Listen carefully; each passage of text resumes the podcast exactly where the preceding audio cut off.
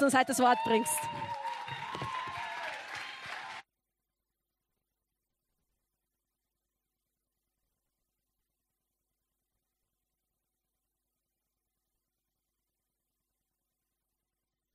Danke. ah, grüß euch.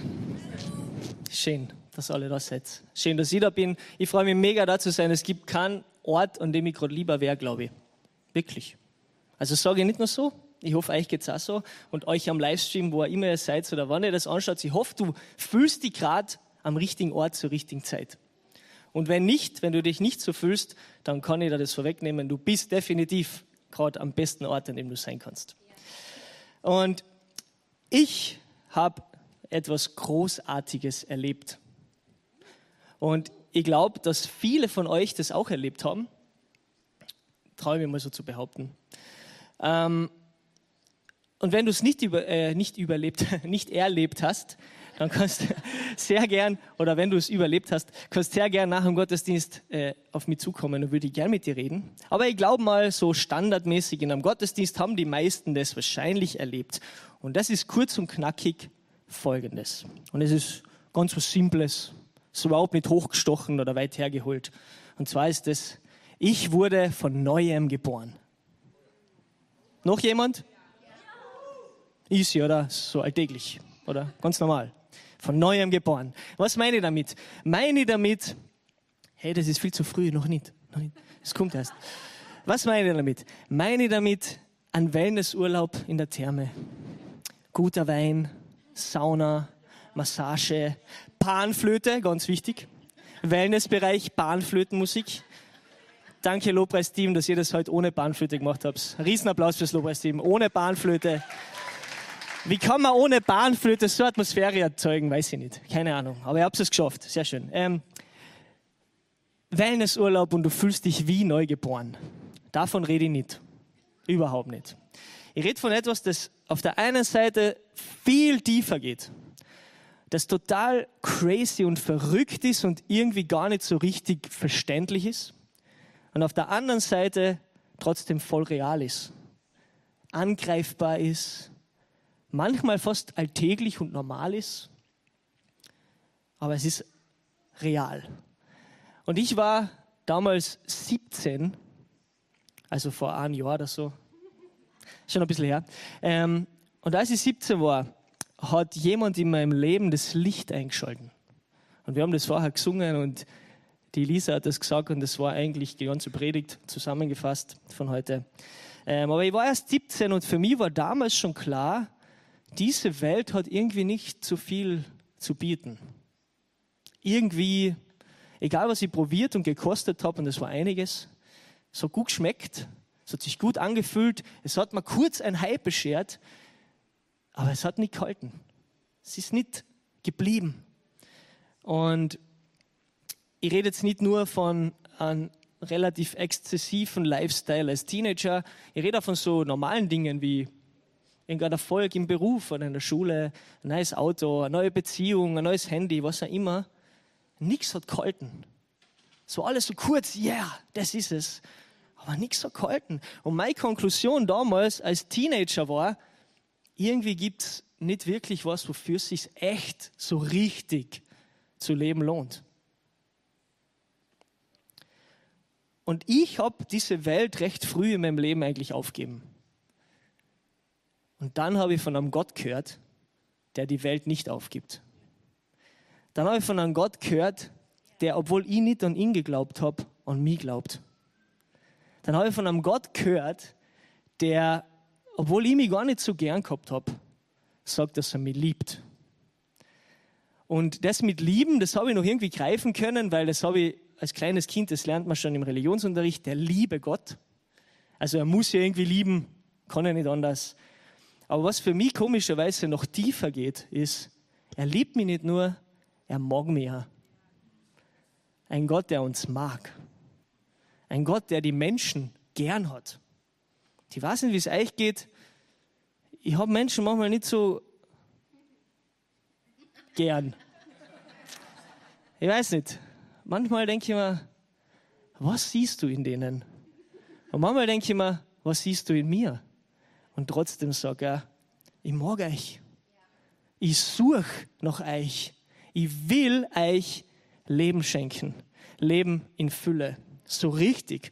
Und es hat ein bisschen gedauert. Ich habe das kalkuliert und bin uns zur Entscheidung gekommen, dass es gut ist, dieses Geschenk anzunehmen und habe neues Leben bekommen. So richtig. Nicht theoretisch, sondern so richtig. Und ich will gleich zu Beginn sagen, am Livestream und jeder, der da ist und jede, die da ist, es ist gut, dass du da bist. Und ich meine damit nicht nur den Gottesdienst, sondern ich meine diese Welt. Ich meine, wo du bist, deine Familie, dein Umfeld, deine Schwierigkeiten, deine Ehe, deine vielleicht Krankheit, deine Schicksalsschläge. Es ist gut, dass du da bist. Aber wenn die Dinge nicht alle gut sind, es ist gut, dass du da bist. Und Gott geht sogar noch weiter und sagt, es ist sehr gut. Es ist sehr gut, dass du da bist. Was Gott hat sechs Tage kackelt und er hat keine Ruhe gehabt. Und erst am sechsten Tag, wo du gekommen bist, wo der Mensch da war, hat er gesagt, sehr gut, jetzt kann ich Ruhe geben. Fertig. Sehr gut. Sehr gut. Aber unser Leben sieht oft nicht sehr gut aus, oder? Und deswegen sagt Jesus, du musst von neuem geboren werden. In the first place. Deswegen sagt Jesus zu dem wahrscheinlich renommiertesten Theologen, das war Brain, seiner Zeit, du musst von neuem geboren werden. Und genauer sagt er so in Johannes 3,3, ich versichere dir, wenn jemand nicht von neuem geboren wird, kann er das Reich Gottes nicht sehen. Und ich weiß, ihr wisst es alle, ihr seid alle Profi-Christen, so wie ich, haben alle studiert, Christentum. Und es ist wirklich super basic, das könnt ihr ja im oberen Stock wahrscheinlich bei den Kindern jetzt predigen. Aber bleibt dran, bitte. Wenn wir irgendwie irgendwas von diesem Gott verstehen wollen, dann müssen wir von neuem geboren werden, steht da. Sonst können wir das gar nicht sehen. Wir können das nicht sehen, das macht keinen Sinn. Und das Krasse ist, das ist nicht so ein Zehn-Gebote-Ding, wo Jesus sagt, du sollst von neuem geboren werden, sondern er ist da richtig straight und sagt, du musst von neuem geboren werden. Und wenn du dir das Gespräch anschaust mit dem Nikodemus, da war ich fast offended in meiner freundlichen, kärntnerischen Art weil Jesus fällt ihm da voll ins Wort. Nikodemus hat noch gar nichts gefragt, hat noch gar nicht groß was gesagt, hat nur gesagt, Meister, wir wissen, dass du von Gott kommst, weil die Zeichen, die du tust, und Jesus sagt, let me stop you right there. Wenn du nicht von neuem geboren wirst, kannst du das Reich Gottes nicht sehen. Er unterbricht ihn und haut ihm das einfach so hin, diesem Superbrain, der weiß die Dinge Gottes, der versteht die Dinge Gottes, der aber noch ein viel größerer Profi wie jeder von uns in Glaubensfragen. Basic.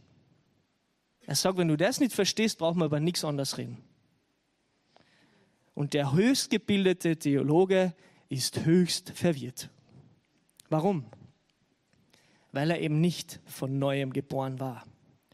Deswegen kann er das, was Jesus sagt, gar nicht greifen und gar nicht verstehen und das Reich Gottes nicht sehen. So, wenn du mit Menschen über deinen Glauben redest, dann wunder dich nicht, wenn die komisch schauen. Dann wunder dich nicht, wenn die kein Wort verstehen. Wunder dich auch nicht, wenn sie dir das Wort im Mund umdrehen und sagen, oh, die Christen, die sagen das und das.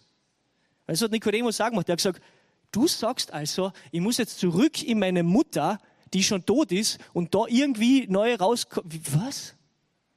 Er hat ihm die Worte im Mund umgedreht, weil er es nicht verstanden hat.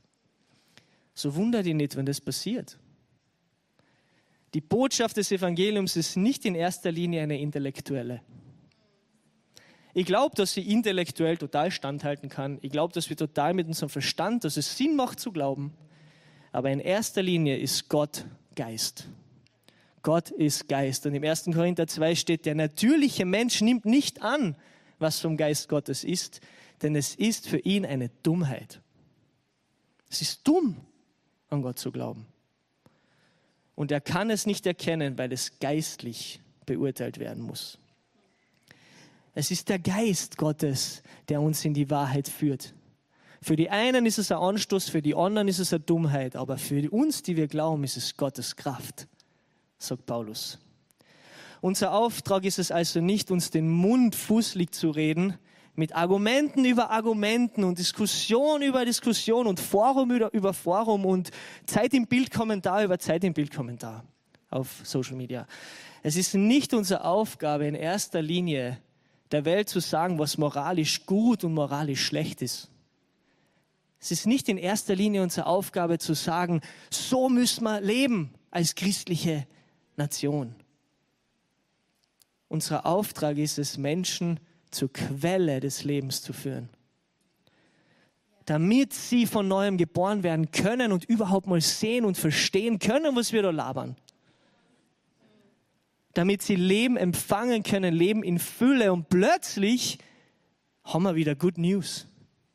Plötzlich ist Evangelium wieder eine gute Nachricht. Eine gute Nachricht, die relevant ist für unsere Welt die relevant ist im Jahr 2023. Eine relevante, gute Nachricht. Und oftmals kommt mir vor, wir Christen sind so damit beschäftigt, und ich sage bewusst wir, ich sage nicht ihr oder die, sondern wir, damit beschäftigt, unsere christlichen Werte hochzuhalten. Dass wir vergessen, dass es eigentlich eine gute Nachricht ist, die wir haben.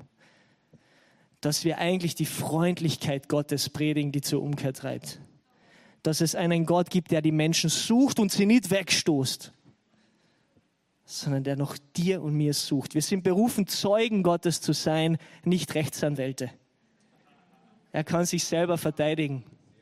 Er kann sich selber verteidigen. Du bist in Zeugenstand aufgerufen. Du brauchst Gott nicht verteidigen. Er ist der Anwalt, der die verteidigt. Du erzähl und zeig und vor allem leb dieses neue Leben mit breiter Brust.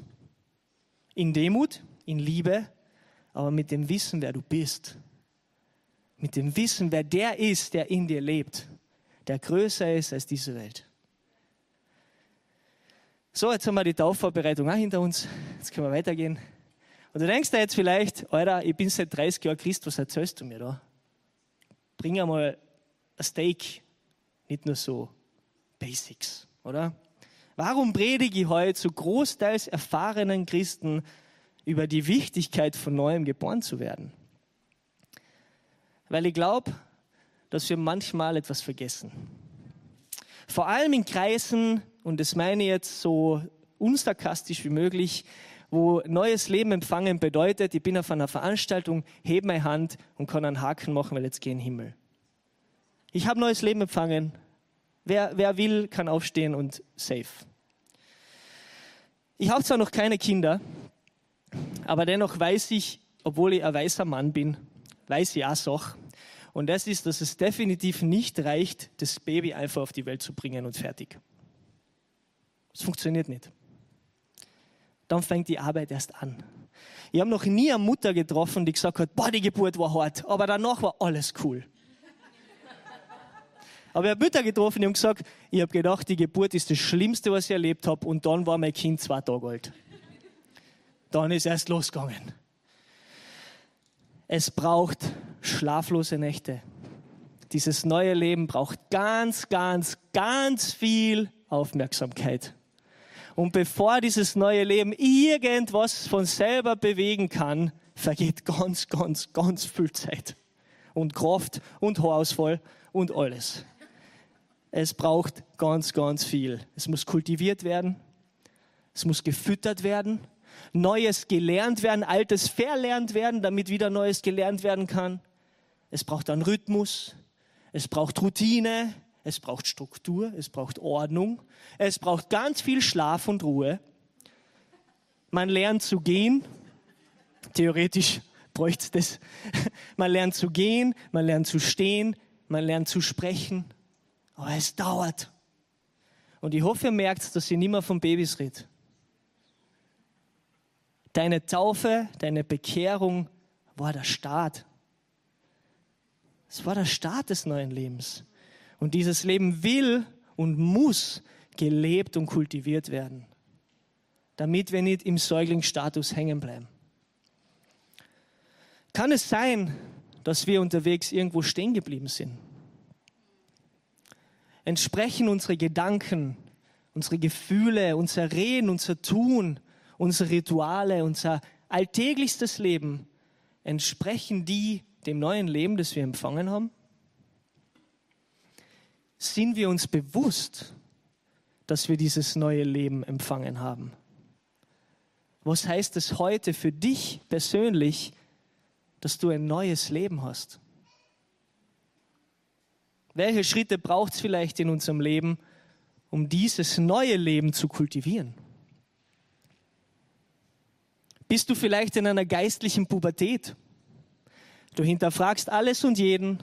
Deine geistliche Familie geht dir auf den Allerwertesten. Und du denkst da, ich weiß gar nicht, ob ich da dazugehören will. Ich weiß gar nicht, ob das mein Platz ist. Ich weiß, ich, hab, ich weiß gar nicht, ob ich das eigentlich, ist das cool? Solche Zeiten gibt's. Ich nenne das geistliche Pubertät. Vielleicht gibt es Dinge, die Teil dieses neuen Lebens sind, die sind einfach zu krass. Die passen mit deinem Weltbild halt einfach nicht zusammen.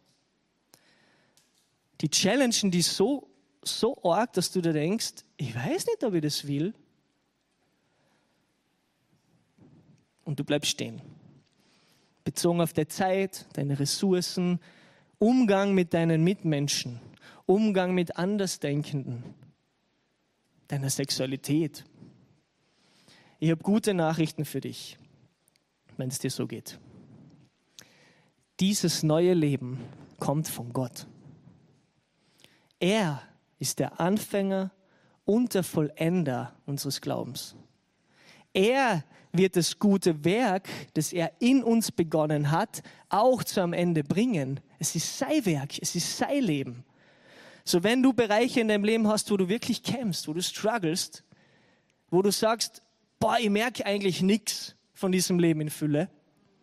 Ich habe das schon erfahren, ich habe das schon erlebt, ich habe meine Hand gehoben, ich habe geweint, da waren die Tränen, da war der Geist, da waren die Songs, da war die Bahnflöte, alles war da, die Chöre des Himmels. Aber irgendwie, ich spüre es nicht mehr.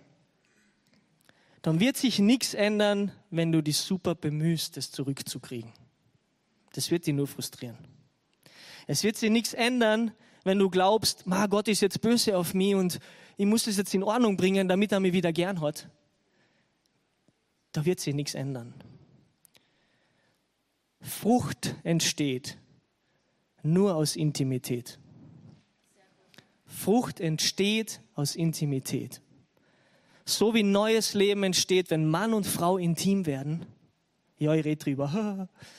wie Mann und Frau intim werden, so entsteht neues geistliches Leben aus einer tiefen Beziehung mit Gott. Nicht oberflächlich, all in, knockt im geistlichen Sinne. Alles, was wir tun können, ist in seine Arme laufen, so wie wir sind.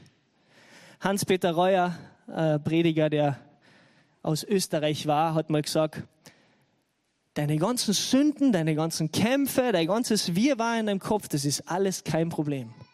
Das einzige Problem ist, wenn du damit nicht zu Jesus gehst.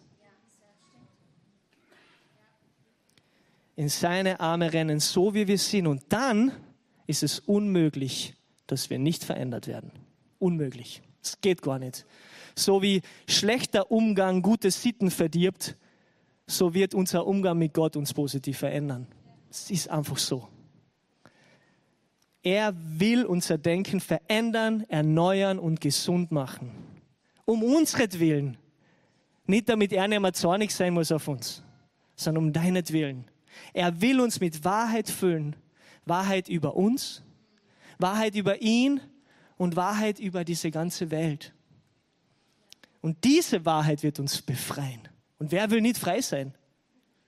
Diese Wahrheit wird uns frei machen. Dafür ist er gestorben und auferstanden. Und dieses Leben, und ich weiß, ihr wisst es, ich sage es trotzdem, dieses Leben, das den Tod überwunden hat, ist jetzt in dir.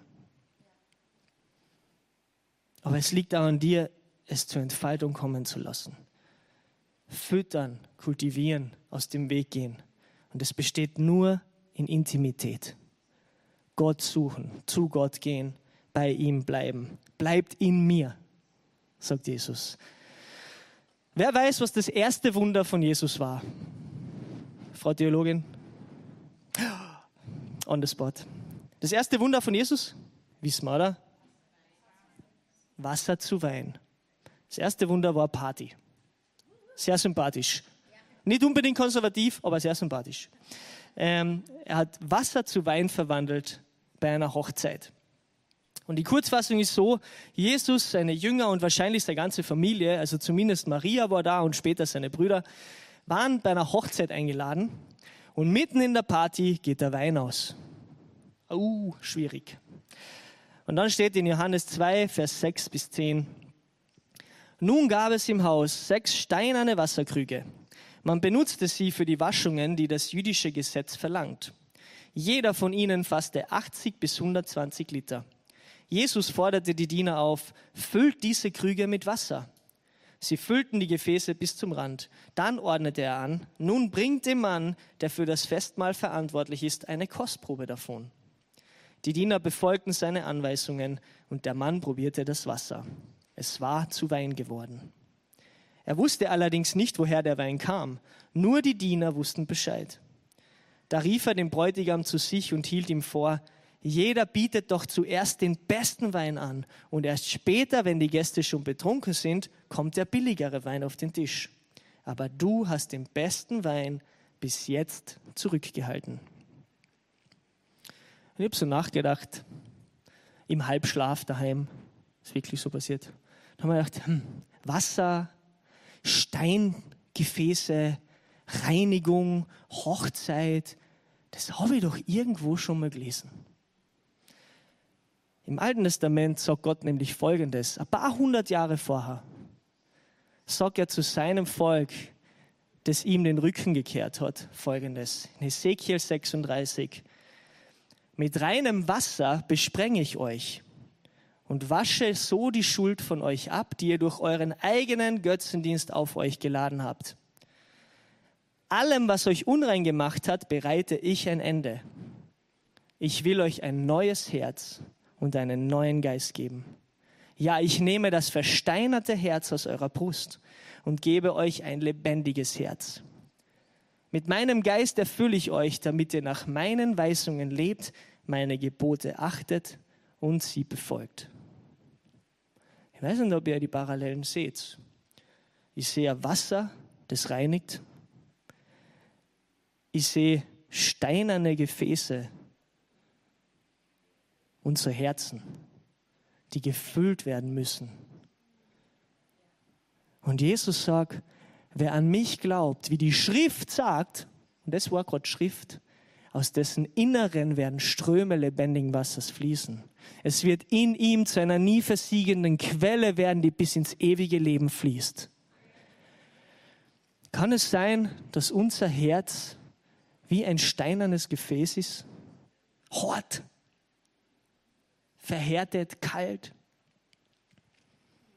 Das erste Wunder von Jesus ist der Befehl, die Krüge, die zur Reinigung vorgesehen waren, die rituellen Waschungen von jüdischen Menschen vorm Essen, vorm was auch immer, die haben es immer waschen müssen, um sauber zu bleiben, um sich nicht zu versündigen. Und er sagt, füllt das mit Wasser. Und dann verwandelt er es in Wein. Das Alte Testament ist voll mit Bildern über Wein. Wein steht für die Gemeinschaft Gottes mit seinem Volk. Wein steht für seinen Bund mit seinem Volk. Sein Volk ist sein Weinberg, sagt er. Und er hat gesagt, ich werde mein Volk zurückbringen. Ich werde wieder der Weingärtner werden. Und was sagt Jesus? Ich bin der Wein. Ihr seid die Reben. Bleibt in mir. Und was sagt er beim Abendmahl? Trinkt's. Das ist mein Blut. Und wiederum sagt die Schrift, im Blut ist das Leben. Kann es sein, dass Jesus da predigt, ohne ein Wort zu sagen? Gott reinigt sein Volk von ihrer Schuld und legt ein neues Herz in sie hinein. Nimmt das steinerne Herz und gibt ihnen ein lebendiges Herz. Ohne es zu sagen, bezeugt Jesus, warum er gekommen ist. Um den Bund mit seinem Volk zu erneuern, Steingefäße neu zu füllen mit seinem Wein dem besten Wein, dem echten Leben. Und das Ganze passiert bei einer Hochzeit. Und in Jesaja 54 steht, denn der Herr, der dich erschaffen hat, ist dein Ehemann. Er heißt der Herr, der allmächtige Gott. Er ist der heilige Gott Israels, dein Erlöser und der Gott der ganzen Welt. Jerusalem, du bist wie eine verstoßene Frau, tief enttäuscht und betrübt, weil ihr Mann sie verlassen hat, der sie als junge Frau liebte. Doch der Herr, dein Gott, ruft dich zu sich zurück und sagt zu dir, für eine kurze Zeit habe ich dich verlassen, aber voller Barmherzigkeit hol ich dich wieder heim. Da brauche ich gar nichts dazu sagen. Das ist Gottes Herz für die. Und es kann nicht etwas sein, das du einmal empfangen hast und fertig, sondern es ist Leben. Und Leben will gelebt werden. Du kannst diesen Gott nicht nur erklären. Du kannst ihn nicht nur spüren. Du kannst nicht nur von ihm reden. Du kannst ihm nicht nur dienen. Du musst ihn leben. Du musst dieses Leben einfach leben. Ist es schon mal aufgefallen, dass Jesus nicht direkt sagt, dass er, er sagt schon Anfang und Ende und so, aber er nennt sich eigentlich nicht das Ziel, sondern er nennt sich der Weg. Finde ich spannend. Natürlich ist er das Ziel, das wissen wir. Aber er bezeichnet dieses Leben als Weg. Es ist nicht weise, stehen zu bleiben. Es ist gut, weiterzugehen. Es ist gut, auf diesem Weg zu bleiben. Auch wenn es da vielleicht nicht taugt, dass da jetzt Stein ist und nicht Feld oder Wiese. Auch wenn es da nicht taugt, dass irgendwie schon so lang bergauf geht. Auch wenn es da nicht taugt, dass irgendwie die ganze Zeit Wüste ist. Bleib am Weg. Es zahlt sich aus. Und wir wollen jetzt in der Zeit der Reflexion und des Gebets übergehen und die Band kann schon ein bisschen Akkorde zupfen im Hintergrund. Bahnflöte und so. Ähm, wir wollen in der Zeit der Reflexion und des Gebets übergehen und den, wir verabschieden uns hier jetzt vom Livestream. Ähm, und ich möchte einfach auch das Gebetsteam bitten, sich schon bereit zu machen. Es wird das Gebetsteam aufgestellt sein. Ihr könnt nach vorne kommen, um zu beten. Für euch beten zu lassen, mit Menschen zu reden. Und ich möchte einfach sagen, Herr, nimm mein Herz aus Stein und mach es wieder weich. Ihr könnt gerne die Augen zu machen, könnt aufstehen, was auch immer. Herr, nimm mein Herz aus Stein und mach es wieder weich. Ich will leben und du willst, dass ich lebe. Aber ich habe gedacht, ich weiß es besser als du. Und ich bekenne heute, dass ich dieses Leben brauche. Dass ich dieses Leben in Fülle haben will. Ich empfange dieses Leben jetzt. Und selbst wenn ich dieses Leben schon lange empfangen habe, so komme ich jetzt zurück auf den Weg. Irgendwie habe ich es verkommen lassen. Irgendwie habe ich vergessen, dass es Nahrung und Pflege braucht und ich fühle mich, als wäre ich in der Pubertät oder im Säuglingsalter hängen geblieben. Heile mich, Herr. Befreie mich durch die Wahrheit über mich, die Wahrheit über dich und die Wahrheit über diese Welt. Wie siehst du mich wirklich, Herr? Und ich möchte, dass du Gott jetzt diese Frage stellst, wie siehst du mich? Wie siehst du mich wirklich? Hör hin. Hör hin, was Gott zu dir redet. Herr, zeig mir, wie du mich siehst. Zeig mir, wer ich in deinen Augen bin. Sprich zu mir, ich brauche eine neue Bestätigung meiner Identität von dir. Ich will nicht länger suchen. Ich will nicht länger suchen in Umständen, in meiner Umgebung. Ich will, dass du zu mir sprichst.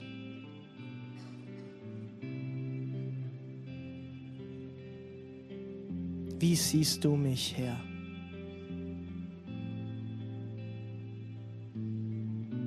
Vergib mir bitte, wo ich Dinge habe schleifen lassen. Und danke, dass es in dir keine Verurteilung und keine Verdammnis gibt. Danke, dass ich kommen darf mit meinen Fragen, mit meinen Zweifeln, mit meinen Fehlern, mit meinen Unzulänglichkeiten. Und danke, dass du nicht nur auf mich wartest, sondern dass du mir entgegenrennst. Gott rennt dir entgegen, wenn du einen Schritt auf ihn zumachst. Nicht zornig, nicht enttäuscht, sondern voller Freude. Er liebt dich nicht nur, er mag dich sogar.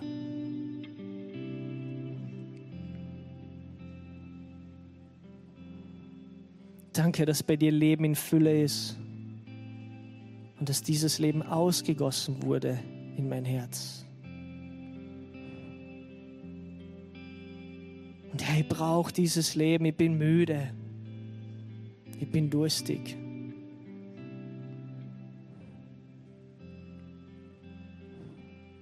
Danke, dass du lebst und ich deswegen leben kann. Ich beuge mich vor dir und ich bekenne, dass du es besser weißt, Herr. Du weißt, was gut für mich ist. Du bist die Wahrheit. Du bist die Wahrheit. Und danke, Herr, dass du nicht mir einfach mein Leben wegnimmst, sondern dass erst, wenn ich von dir neues Leben empfange, ich wirklich ich selber sein kann. Wir sind eingeladen in ein Leben in Fülle und in einem Leben, wo du ganz du sein kannst.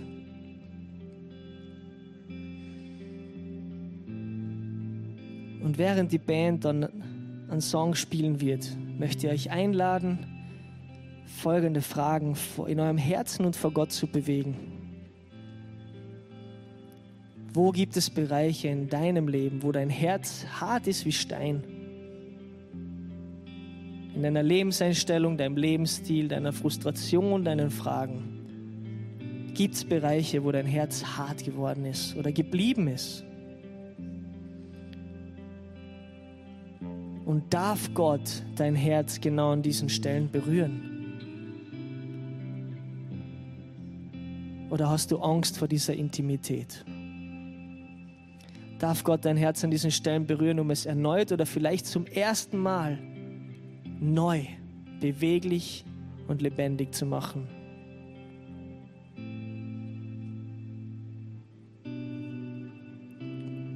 Gott zwingt sich dir nicht auf.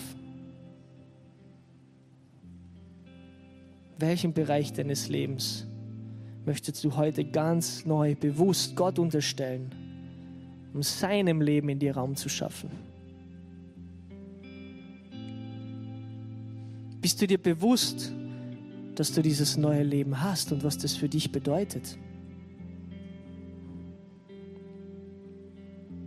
Wenn nicht, dann kannst du danach gerne auf uns zukommen, mit uns reden. Und welche Schritte braucht es vielleicht in deinem Leben, um dieses neue Leben zu kultivieren und um die nächsten Schritte zu gehen? Nimm diese Fragen und bring sie zu Gott. Geh nicht weg, bevor du was empfangen hast. Und es muss gar nicht emotional sein, das kann total nüchtern sein, total verstandesgemäß sein. Aber lass dein Herz heute weich werden vor ihm.